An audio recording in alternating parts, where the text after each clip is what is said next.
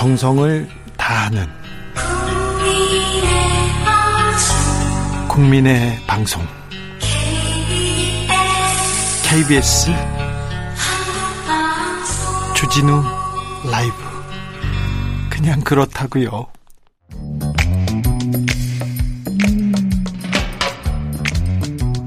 오늘의 정치권 상황 깔끔하게 정리해드립니다. 여당 야당 크로스 최가 박가와 함께 최가 박당 여야의 최고 파트너입니다. 주진우 라이브 공식 여야 대변인 두 분 모셨습니다. 박성준 더불어민주당 의원 어서 오세요. 네, 안녕하세요. 최영두 국민의힘 의원 어서 오세요. 네, 안녕하십니까? 네, 잘 지내셨습니까? 네. 네, 박성준 의원은 잘 못 지내시는 것 같은데. 요즘에 뭐 일이 많아요. 많죠? 네, 네, 일이 많습니다. 괜찮으시죠? 아, 그럼요. 네. 자, 오늘 아, 전직 대통령 전두환 씨의 사망 소식 전해 졌습니다. 그 정치권에서도 큰 충격이었는데요. 아, 전두환 씨 사망 어떻게 보는지 어떻게 보는지 정치권 소식 좀 듣고 올까요? 전두환 씨라고 하는 게 맞겠죠. 대통령 예우는 박탈당했으니까요. 현재 상태로는 아직 좀 생각을 하지 않고 있습니다. 유족에게 일단 돌아가신 분에 대해서는 삼가 조의를 표하고 유족에게 위로의 말씀을 드립니다. 그래서 아직 언제 갈지는 모르겠는데 어, 그 준비 일정을 좀 봐가지고 뭐 전직 대통령이시니까 어, 가야 되지 않겠나 생각하고 있습니다. 이 전두환 씨는 명백하게 확인된 것처럼 내란 학살 사건 주범입니다. 마지막 순간까지도 국민께 반성하고 사과하지 않았습니다. 네, 뭐 지금 돌아가셨고 상중이니까 정치적인 얘기를 그분하고 이렇게 관련지어서 하는 거는 지금 시적절하지 않은 것 같습니다. 전두환 전 대통령 전두환 씨가 사망했습니다. 어, 국민의힘에서도 어, 많은 입장이 나왔는데요. 어떻게 이 소식 접하셨습니까? 운동권 출신 최영도 의원님.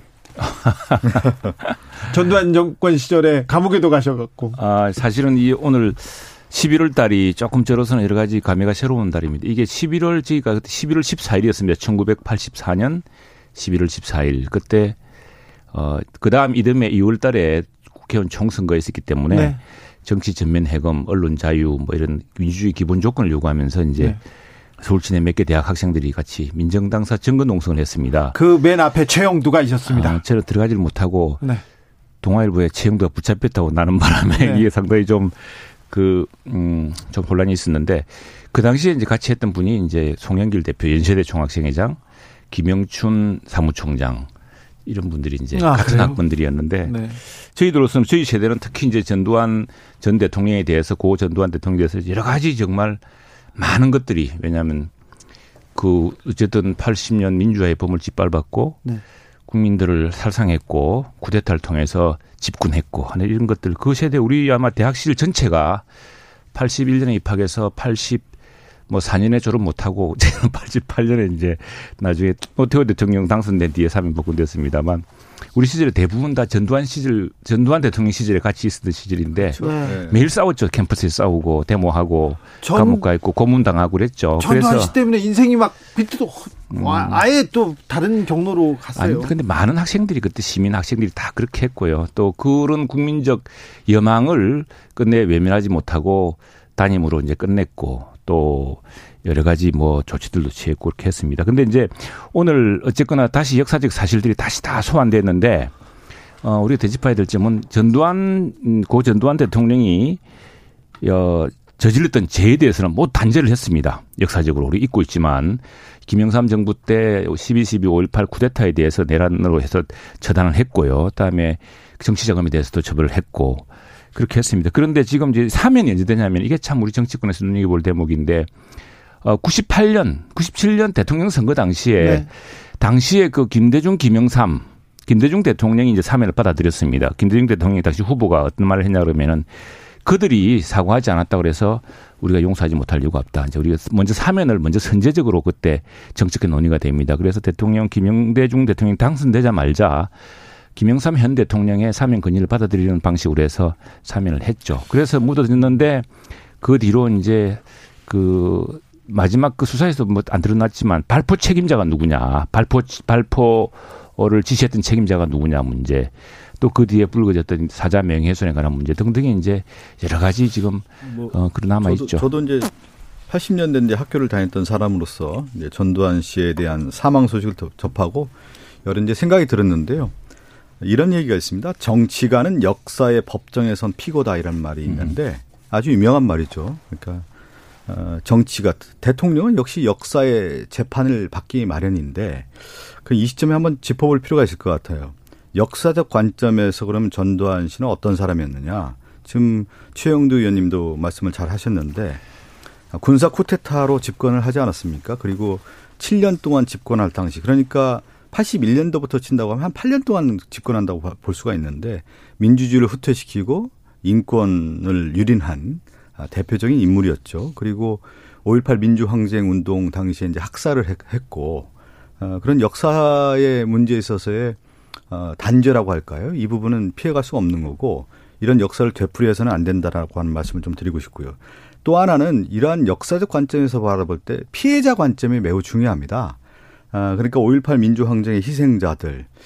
그런데 이 전두환 씨가 끝까지 사과를 안 했단 말이죠. 또 용서를 구하지 않았다는 측면에서 볼 때 피해자들의 마음을 보듬지 못했다라는 부분이 있고요. 마지막 한, 하나는 또 얘기를 좀 해드려야 되겠는데, 아, 결국 이제 인간 아닙니까? 인간이 이제 사망한 부분에 대해서는, 어, 같은 뭐, 어, 입장에서 참 안타까움이 있는 것이죠. 그렇지만 제가 말씀드린 것처럼 이런 역사적 관점, 피해자 관점에서 볼 때, 어, 전두환 씨는 앞으로도 역사의 재판이라고 하는 부분에 있어서 늘 법정에 설 수밖에 없는 그 피고의 입장일 것이다. 아, 이렇게 9568님께서 전두환 사망. 내 아버지는 41년 전 그에 의해 광주에서 39세의 나이로 죽었다. 오늘이 왔네요. 그러나 이제 또 이 마음을 어떻게 이겨나 이겨나가야 하나요? 이렇게 얘기했는데, 아, 좀, 역사의 앞에서, 역사 앞에서 좀 사과했더라면, 그리고 진실을 좀 밝혔더라면 하는 생각이 가장 크게 들었습니다. 좀. 분노가 네. 시민다 그렇게 얘기한 사람도 있었습니다. 근데요, 국민의힘에서는 다양한 입장입니다. 민정당을 세우고 민정당을 만든 그, 자, 전두환 전 대통령. 그런데 윤석열 후보 처음에는 일정 조율해서 조문은 가야 하지 않겠나 이렇게 얘기하다가 두어 시간 만에 어, 가지 않는 것으로 이렇게 정리한 것 같습니다. 이건 왜 그런가요, 최영도 의원님? 아, 그 주체의 내막은 제가 모르겠는데 민정당이 지금 국민의힘이 전신이 아닙니다. 이 사실은 우리 정치사의 복잡한 측면을 보여주고 있는 건데 그 당시에 이제 김영삼 대통령, 결국 김영삼 대통령이 전노를 이제 처단하시던 대통령이었죠. 이 신한국당, 민자당부터 저희들이 이제 저희 당이 전신으로 봅니다. 민자당부터 그렇죠. 신한국당. 신한국당이죠. 김영 왜냐하면 두 분을 이 신한국당 정부가 저 사법적으로 처단을 했기 때문에 그런데 지금 뭐 저 그분에 대해서는 어쨌거나 저는 그런 생각도 해봅니다. 이 실패한 것은 실패한 대로 그것도 중요한 기록이 아닌가 생각하고 그러나 그것이 우리 당의 뭐 전신이다 이렇게는 저희 누구도 받아들이지 네. 않고 있고요. 그거는 네. 제가 나중에 언급을 좀 해야 되는데 이 3당 통합이라는 게 90년 1월 22일 날이 있어요. 그 당시 이제 민주정의당이 다수당이었고 어, 그 당시는 이제 노태우 후보 노, 노태우 총재였죠. 네. 통일민주당의 이제 김영삼, 신민주공화당의 김종필 이 세 분이 이제 통합을 하게 되는데 다수파는 민주정의당이었죠. 그리고 신민주공화당 이렇게 해서 맥을 이어오기 때문에 우리나라 한국 정당사의 역할이라든가 큰 맥락을 볼 때는 결국은 이제 국민의힘의 전신은 민정당을 이어받았다라고 아, 볼 수가 있는 겁니다. 안 되고요. 네. 즉 왜냐하면은 네. 이렇습니다. 당시에 당시에 이제 그 여소야대 때문에 음. 어, 얼마 전에 돌아가신 또고 노태우 대통령이 이제 3당 합당을 결심하고 했는데 당시 다수당은 여, 저 DJ, YS 두 야당이었습니다. 야당이었고 아 DJ는 자 배제됐죠. 민주정 민주정의당이 그렇죠. 다수당이었고요. 예. 그런데 그렇게 치면은 김대중 대통령이 집권한 것도 JP랑 또 해서 공화당이랑 같이 해서 사실상 힘을 합치게 되면 집권한 것이거든요. DJP 연합을 했죠. 합당을 우리, 게. 우리 정치의 어떤 복잡한 이면인데 분명한 것은 우리 김영삼 정부 시절 신한국당 시절 그 5.18 12.12에 대한 분명히 역사적 단죄를 했고 그 단죄를 바탕으로 또 광주에 대한 분명한 역사적 기억, 역사적 명예 회복을 했기 때문에 그걸 가지고 우리는 기, 준을 삼고 있습니다. 역사적 기준은 또 각자 또 있을 테니까 여기에서 정리하겠습니다. 6169님께서 전두환 살인을 그만큼 한 대가로 정치 잘했다지만 그걸로 죄값을 대신할 수는 없는 겁니다. 이렇게 얘기하셨습니다. 그런데요, 국민의힘 선대위는 잘 이렇게 꾸려집니까? 삼김 체제, 신삼김 시대 딱 간다 했는데 김종인 전 비대위원장이 이렇게 좀 끔, 나는 삼김 싫어 이렇게 얘기하시는 것 같아요. 상황 좋아 이렇게 얘기하는 건가요? 그게 이제 지금 뉴스의 관심인데, 네. 어 저희가 볼 때 저희 당의 그 선대위 체제는 기본적으로 후보가 중심이고, 네. 그 다음에 이제 상대적으로 지금 뭐 삼김 이야기만 나오는 바람에 덜 주목받고 있습니다만 역시 이준석 대표가 네. 우리 당의 아주 뚜렷한 당 대표이자 또 저 윤석열, 이준석이 투톱이다. 그렇죠. 투톱입니다. 투톱이고 여기에 이제 왜 저희들이 김종인 전 비대위원장 다음에 어. 또 김병준 위원장, 김한길. 또 김한길 하냐 그러면은 이분들이 역대 정부에서 대단한 그 정책적 기획 통이었고 정책의 그 틀을 만드신 분입니다. 그 김종인 위원장 같은 경우는 뭐 호남의 거두인 가인 김병로 초- 초대 대법원장의 손자이기도 하지만 지금 현재 우리 복지 시스템, 근보 시스템을 만드신 분이 바로 김종인 위원장입니다. 노태우 대통령 때.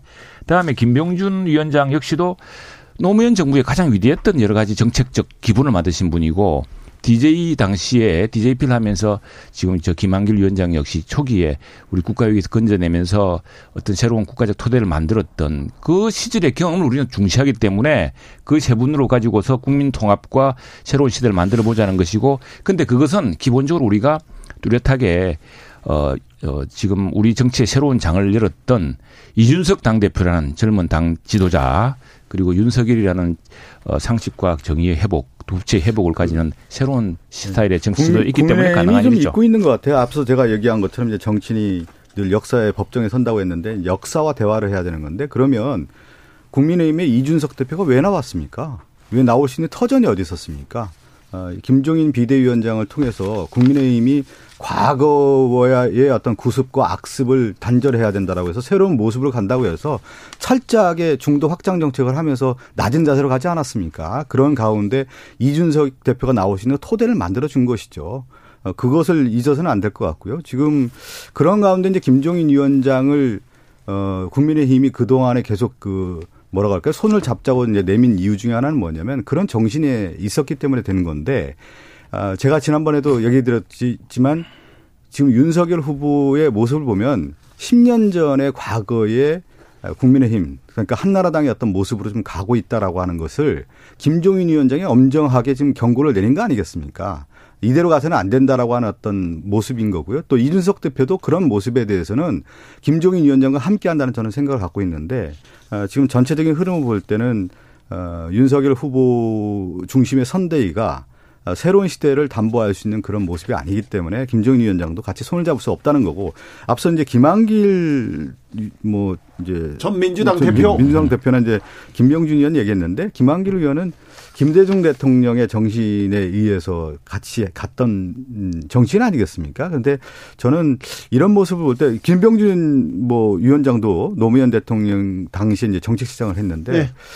정치의 입문과 마지막을 어떻게 할 건가 저는 선배 정치인들을 보면서 많은 생각을 하게 돼요.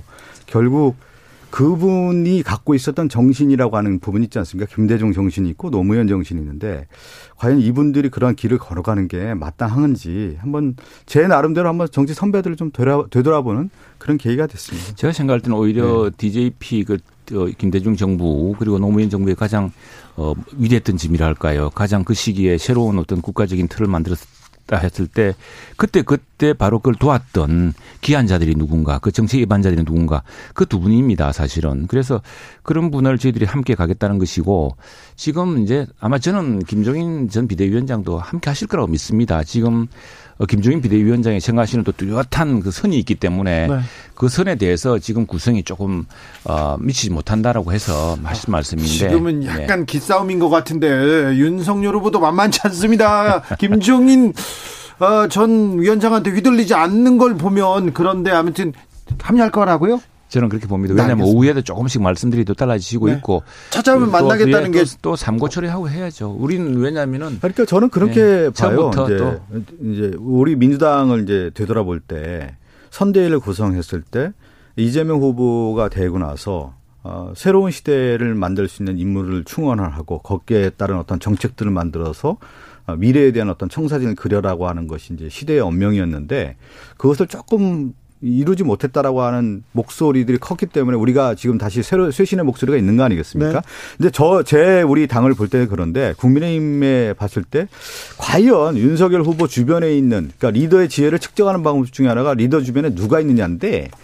어, 새로움은 없는 것이죠. 비전이 있는 인물들은 아니고 과거에 있는 어, 그 자신들의 어떤 정치적인 이해관계에 있는 모습들만 이재명 선대위 얘기는 예. 잠시 후에 하겠습니다. 그런데 하나만 물어볼게요. 최영대 예, 의원님. 예. 그런데 김종인 예. 위원장이 합류할 것이다. 합류하는데 예. 윤석열 후보가 그 양반 나한테 묻지 마라 이렇게 얘기했는데 요 말 듣고 기분 나빴을 것 같아요. 아 김종인 위원장이 그런데 그 기분... 그 말이 나온 뒤에 또 위에 지금 최근 오늘 조금 전에 나온 뉴스를 보면은 예 정치라는 게 또 생물이고 네. 또 김종인 비대위원 전 비대위원장도 뚜렷하게 생각하는 선이 있겠지만 양반 그렇게 얘기했는데도요. 현실이 있으니까 그건 뭐 어떤 맥락이 네. 그러니까 뭐냐면 근데 지금 이기만 이야기를 할게요. 왜냐하면은 지금 윤석열 후보의 고민은 사실은 이 우리 입당하는 시점도 그래서 처음에 고민했다고 하는데 서록 대통령이 되더라도 지금 의석이 지금 민주당이 180석 가까이 됩니다. 그러니까 지금 이렇게 갈라진 정치에서 이게 대통령이 누가 된들 힘든 물론 여당이 된다면 의석이 많기 때문에 순탄하겠지만 그러나 이 실패한 국민 여론은 그게 쉽지 않을 것 같고 그런데 어떻게 쇄신하고 통합하고 화합하고 할 것인가 이 완전히 새로운 리더십을 요구하고 있기 때문에 그런 어떤 상징적인 인물 그런 어떤 어, 지략 정적을 우리 김종인 비대위원장 그리고 김한길, 김명준 세 사람 기대한 것 같습니다. 그 앵커가 그 윤석열 후보가 김종인 전 비대위원장에 대해서 그 양반이라는 표현 썼다고 했잖아요. 예. 여기에 이제 그 사람의 정치 언어에서 그 사람의 모습을 읽을 수가 있는 건데 뭐냐면요. 윤석열 전 총장은 그동안에 검찰 조직이 있었지 않았습니까? 그러니까 개서 조직을 명령 체계에 있었던 사람이란 말이에요. 그래서 자기가 우위에 있을 경우에 다른 사람 다 부하인 거예요. 그렇기 때문에 그 양반이라는 용어 쓰는 건데 이 검찰 조직과 정치 조직이 다른 건 뭐냐면 정치 조직은 파트너십입니다.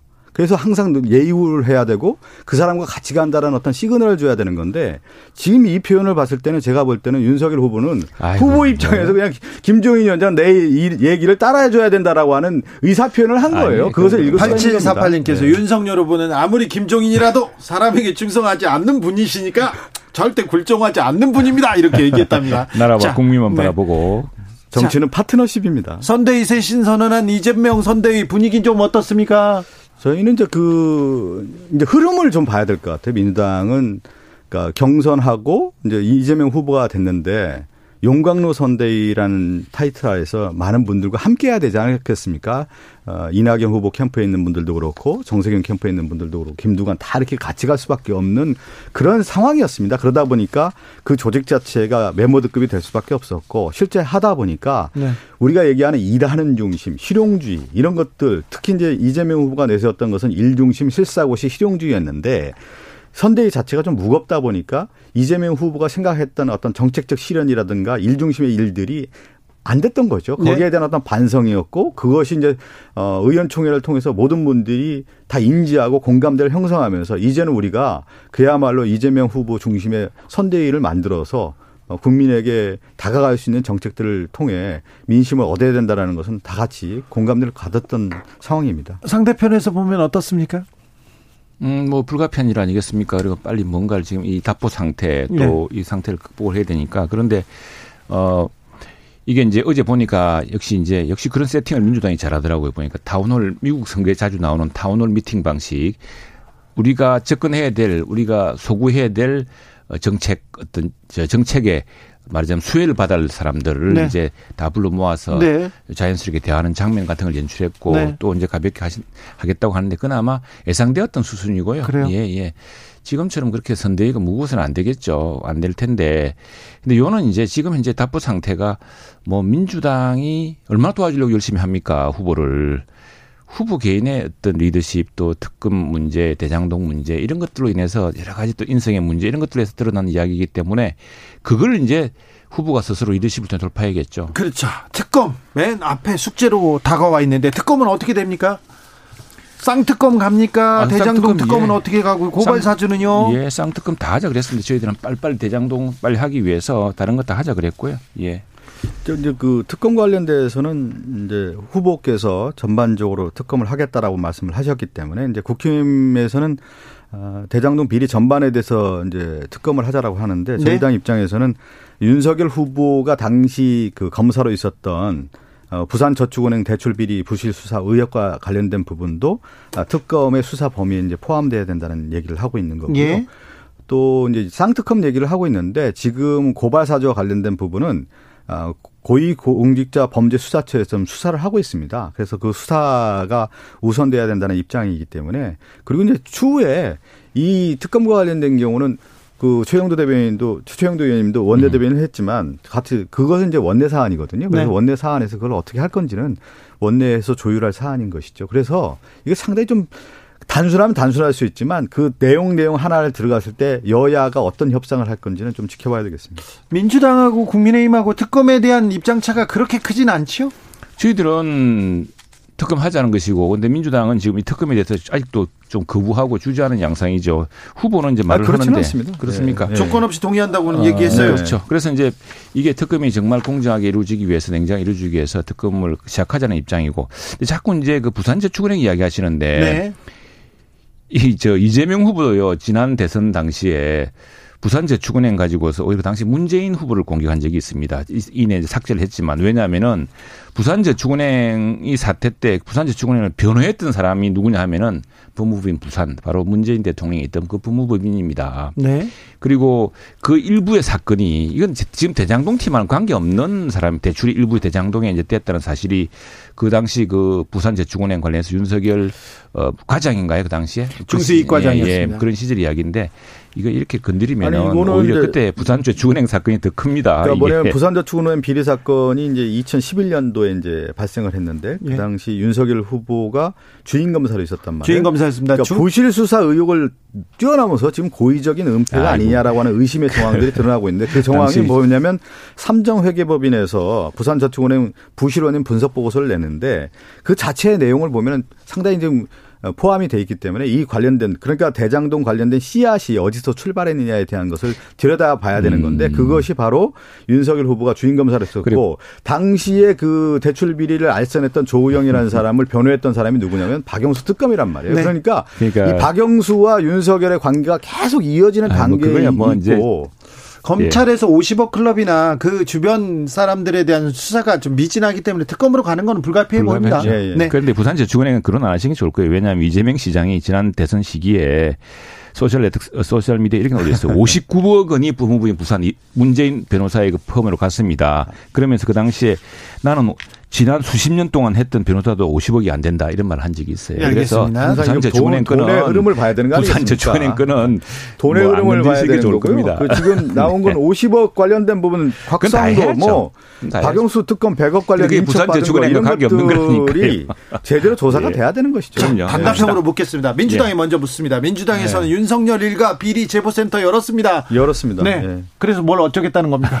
아니 지금 이제 상징적 의미가 있는 네. 것이죠. 왜 그러냐면 이제 제보가 들어오고 본부 부장 비리라고 하지 않습니까? 네. 이제 본인, 부인, 장모 관련된 그 가족 일가의 부정부패 의혹에 대한 부분을 이제 제보를 받겠다는 거고요. 네. 그것은 이제 국민과 이제 소통을 통해서 알려주겠다라는 의미를 좀 담고 있는 거죠. 알겠습니다. 국민의힘에게 네. 묻습니다. 윤희숙 전 의원 영입해가지고 이재명 저격팀 만든다고 하는데 그게 아니라 지금 이재명 후보가 한동안 정말로 지금은 이제 많이 그 정부와 여당 또 청와대의 현실론에 부닥쳐 가지고 좀 사고를 좀 약간 숙였습니다만 이게 뭐 무제한 뭐 성남시 개발 이익 그 민간 초과 이익 막 뿌려주듯이 이렇게 돈으로 막 선거하려고 해서 걱정이 많지 않습니까? 그래서 우리가 특히 이제 경제 정책상으로 정책의 실패라는 책을 쓰고 임차인입니다라는 그걸로 정말 국민적 공간을 얻었던 그분이 이게 사실 꼭 이재명을 저격, 이재명 후보를 저격한다기보다는 정책 선거를 좀 제대로 해보자. 우리 경제를 하는데 정말로 국민들에게 대야 될 게 무엇이냐.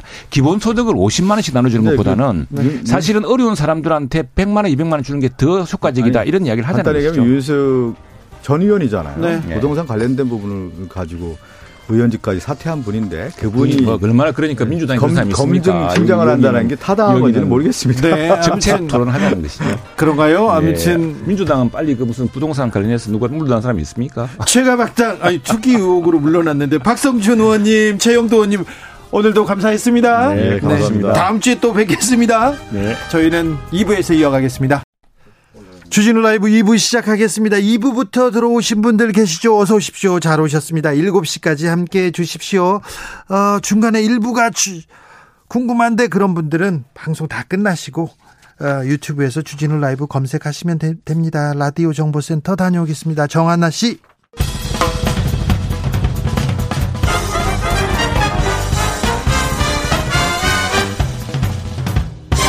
훅 인터뷰 모두를 위한 모두를 향한 모두의 궁금증 흑 인터뷰 윤석열 국민의힘 선대위 삼김 체제 출범을 알렸는데요. 그런데 삼김 중에 한 명인 김종인 전 비대위원장 좀 불쾌감을 표시하는 것 같습니다. 오늘 나는 일상으로 돌아간다 정치에게는 더 하지 말라 이런 발언 내놨습니다. 어, 어떻게 윤석열 후보 측에서는 반응하는지 윤석열 선대위 내부 분위기 어떻게 돌아가는지도 물어보겠습니다. 국민의힘 선대위 총괄 본부장 거론되고 있습니다.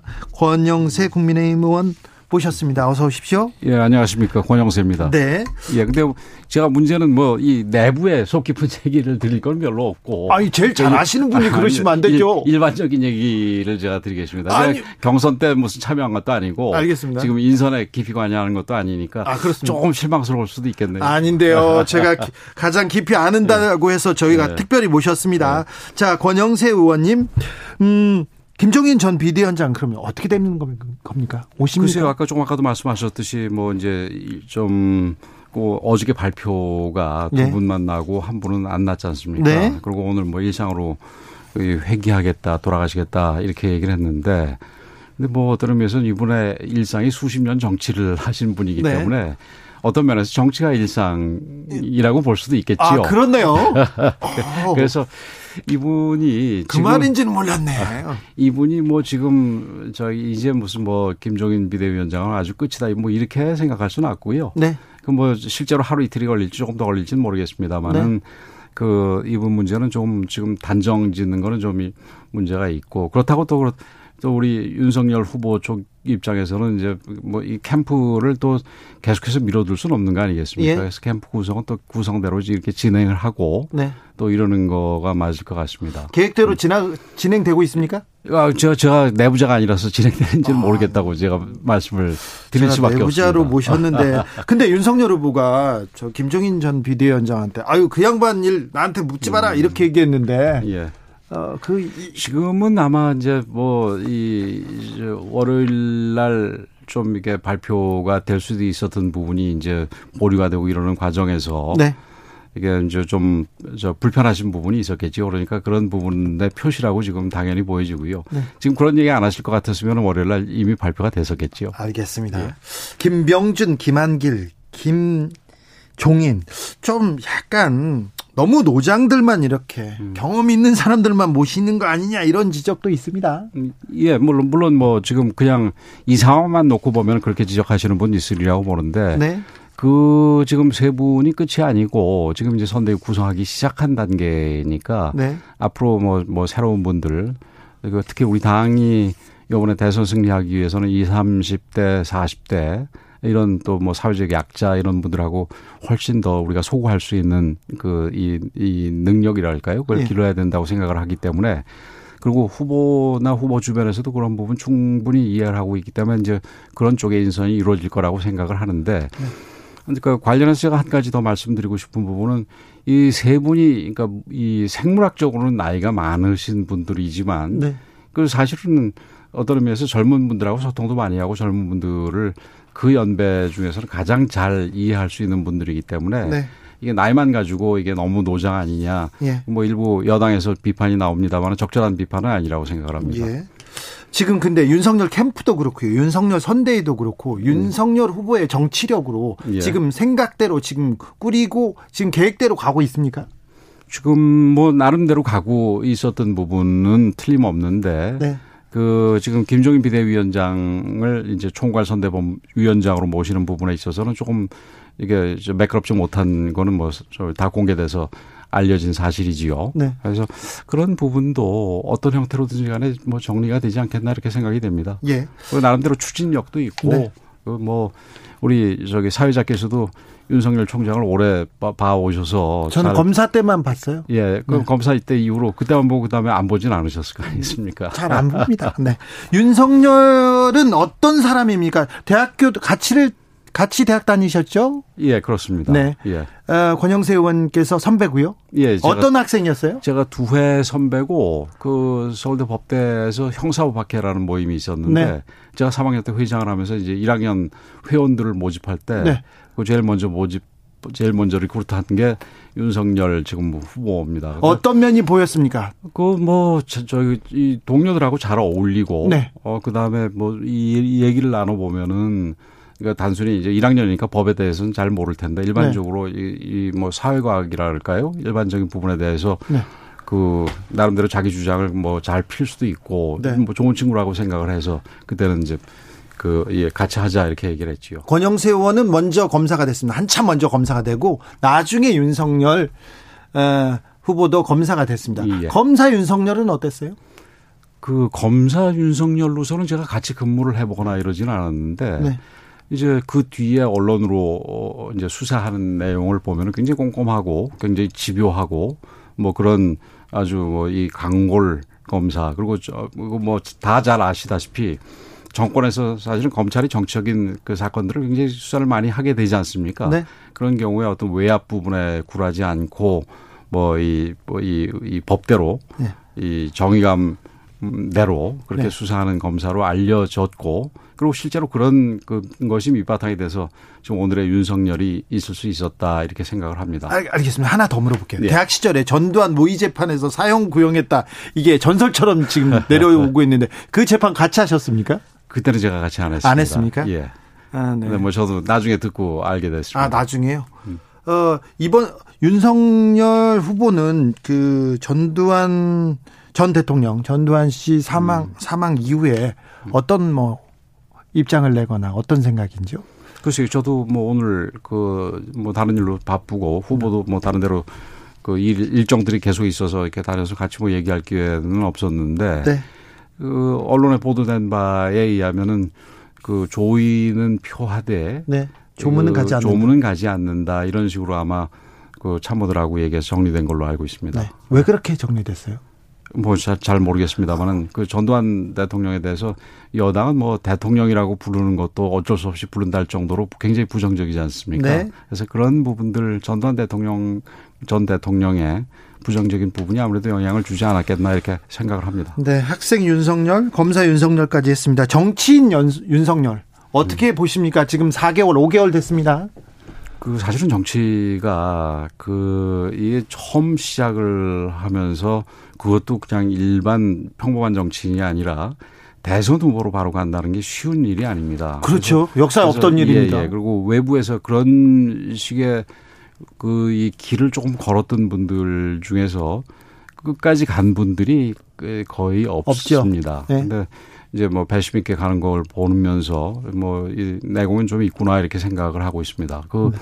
지금 어쨌든 이 우리 이 제1야당의 대선 후보가 되고 또 뭐 여론조사상으로도 지금 이재명 후보를 압도하는 여론조사가 많이 나오고 있지 않습니까? 그래서 그런 부분을 볼 때 여태까지의 정치인으로서의 변신은 뭐 객관적으로 얘기를 하더라도 성공적이다 이렇게 평가를 합니다. 네. 반문. 예. 네, 반민주당. 예. 이거는 확실히 알겠어요. 예. 근데 다른 정치인의 음. 윤석열의 이 핵심은 뭘까? 이거는 좀 고민하게 됩니다.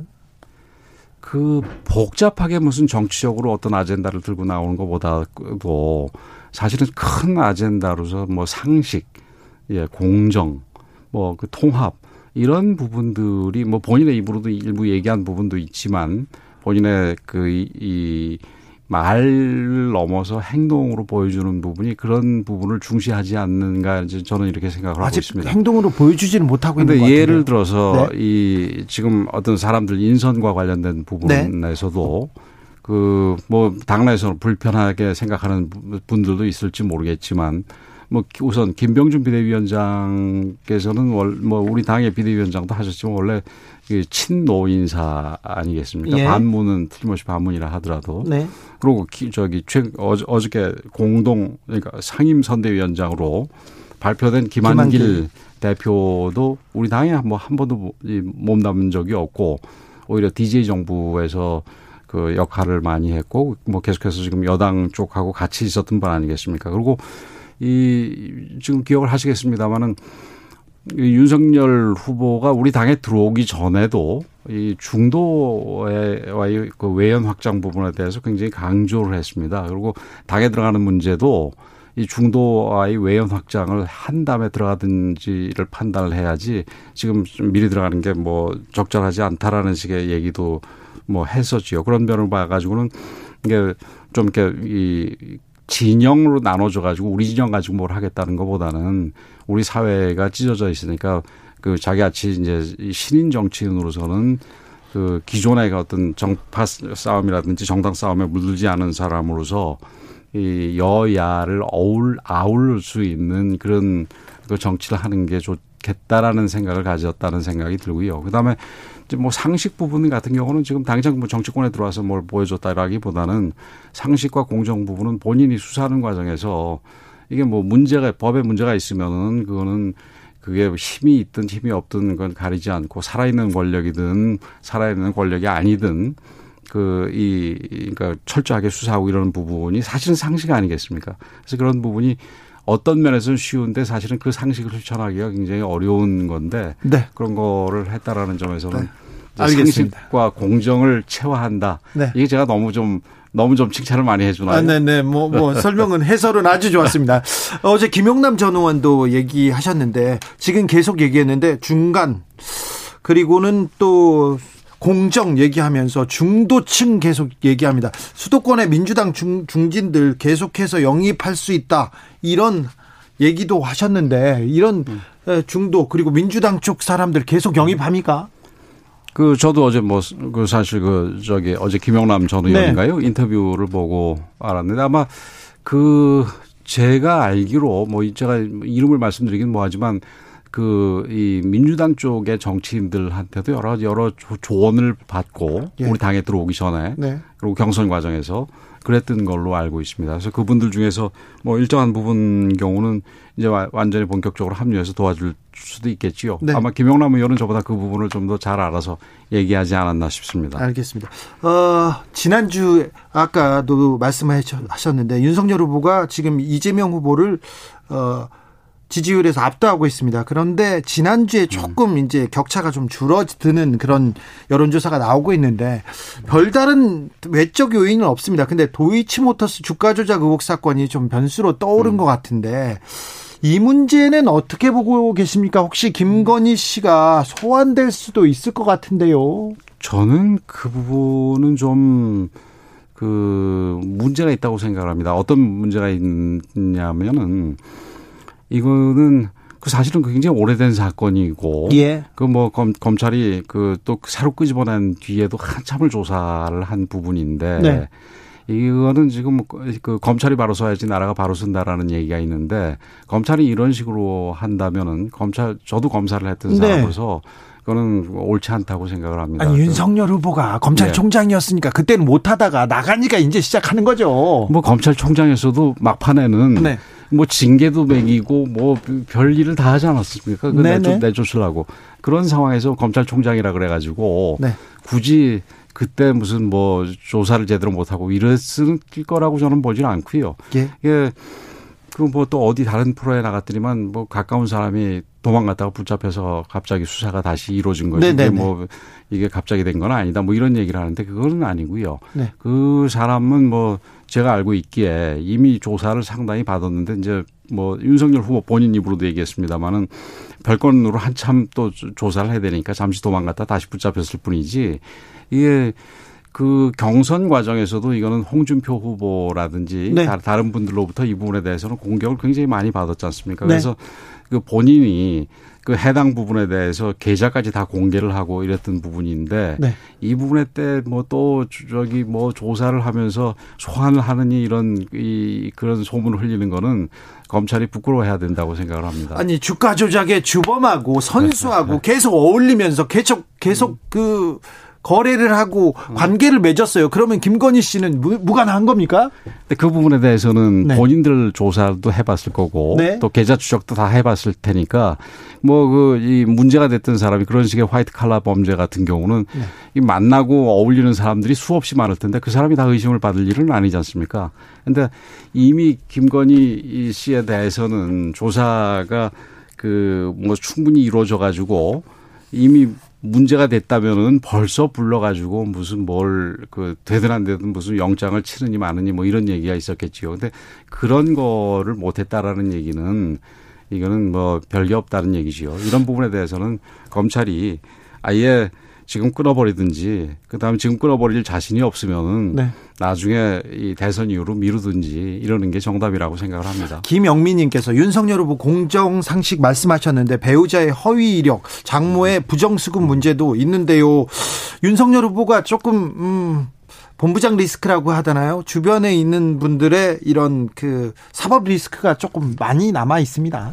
그게 실제 리스크가 있고 관제 리스크가 있다고 생각을 합니다. 예. 그래서 제가 생각을 할 때 소위 본부장의 대부분 뭐 제가 다 알고 있는 건 아닙니다만 예. 은 지금 들어 저 지금 문제가 되고 있는 부분들은 거의 관제 리스크입니다. 이건 이 made by 관이라는 얘기죠 관, 리스크가. 검사들이나 관에서 만들었다고요? 그, 렇죠 그렇죠. 그 이제 저도 일반적으로 얘기를 할때 그 털고 할 건 털고 가야 된다라는 입장입니다. 그렇죠. 문제가 있으면 빨리 털어야 될거 아닙니까? 그렇죠. 우리 유권자들께서 요즘에 아주 현명하시기 때문에 이게 네. 뭐, 이, 이 과거 조국 사태에서 보듯이 뭘 감추려고 그러면은 이게, 이게 뭐 감춰지지도 않고 결국은 터지게 돼 있거든요. 그래서 정답은 털고 가야 될 부분이 있으면은 분명하게 털고 잘못한 건 사과하고 이렇게 가야 된다 이런 얘기를 했는데 그 저도 사실 처음에는 그 이 부인의 학력이라든지 이력 부분에 조금 문제가 있는 걸로 생각을 해서 논문하고 학력 이력은 좀 예, 문제가 그- 있잖아요. 그래서 얘기를 했는데 그것도 이제 저기 제가 그 얘기를 한 뒤에 예. 어, 아마 캠프에서 그 네가티브 쪽에 실무를 담당했던 친구 모양이에요. 그래서 연락이 와가지고 자료를 좀 보내줘서 보니까 본인이 억울해할 부분도 상당히 있더라고요. 예를 들면은 제가 뭐 다 기억은 못 아, 하겠습니다만은?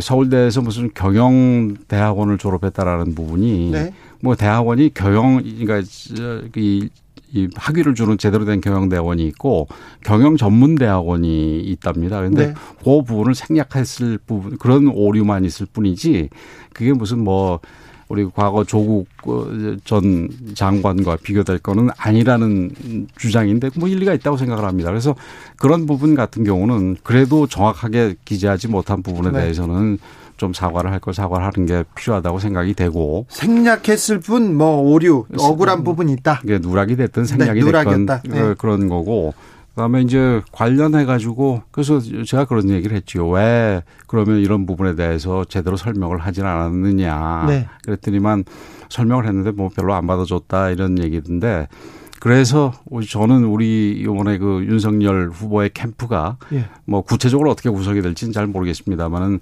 네가티브 대응 부분이 훨씬 더 강화되고 또 일을 많이 해야 되겠다 이런 생각을 합니다. 네. 지금 솔직히 그 언론 환경이 우리 야당으로서는 그렇게 좋은 편이 아니기 때문에 네. 여당은 예. 여당이 안 좋다는데요.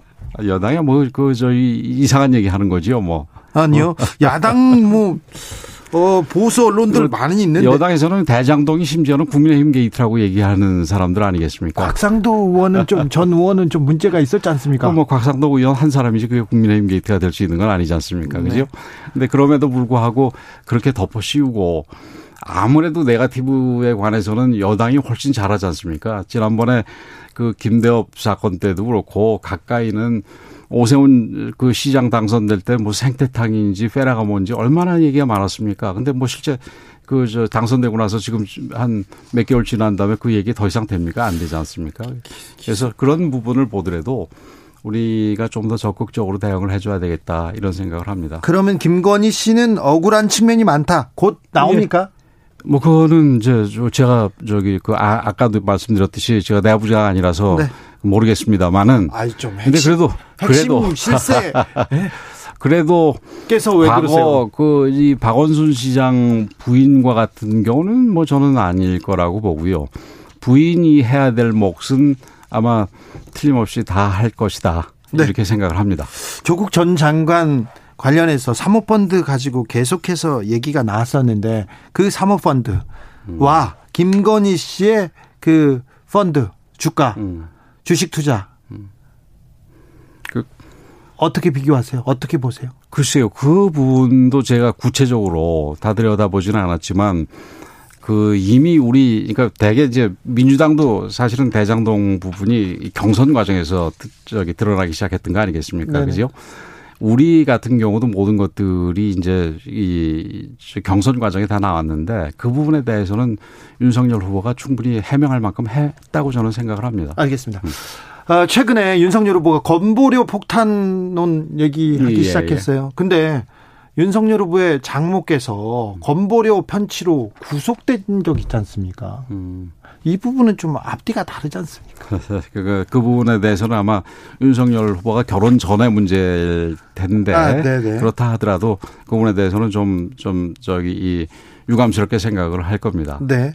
앞으로는 윤석열 후보가 정치력도 좀 보여주고 어, 국민들한테 음. 국민들한테 비전과 정책으로 승부할까요? 저는 그렇게 생각을 합니다. 네. 지금 그 민주당이 네가티브 선거로 끌고 가지 않고 이걸 정책 선거로 끌고 간다면은 이게 이게 뭐 이 선거라는 게 항상 상대적이지 않습니까? 그래서 네. 우리가 아무리 정책 얘기를 해도 저쪽에서 네가티브 얘기만 하면은 우리가 거기에 대응하다 보면 자연스럽게 선거판이 네. 네가티브 선거로 흐르는데 네. 지금 민주당만 협조를 해준다면은 이번 선거가 좀 이렇게 이 보기 좋은 선거로 갈 수도 있다 이렇게 생각을 합니다. 알겠습니다. 아무튼 윤석열 선대위에서 국민의힘에서 핵심이고 실세인데 음. 본인은 한사코 모른다고 한 권영세 국민의힘 의원과 이야기 나눠봤습니다. 감사합니다. 예, 고맙습니다. 이 내부자가 아니라서 이, 저, 죄송합니다. 그말 그만하세요. 네, 감사합니다. 예, 고맙습니다. 정치 피로, 사건 사고로 인한 피로, 고달픈 일상에서 오는 피로. 오늘 시사하셨습니까? 경험해보세요. 들은 날과 안 들은 날의 차이.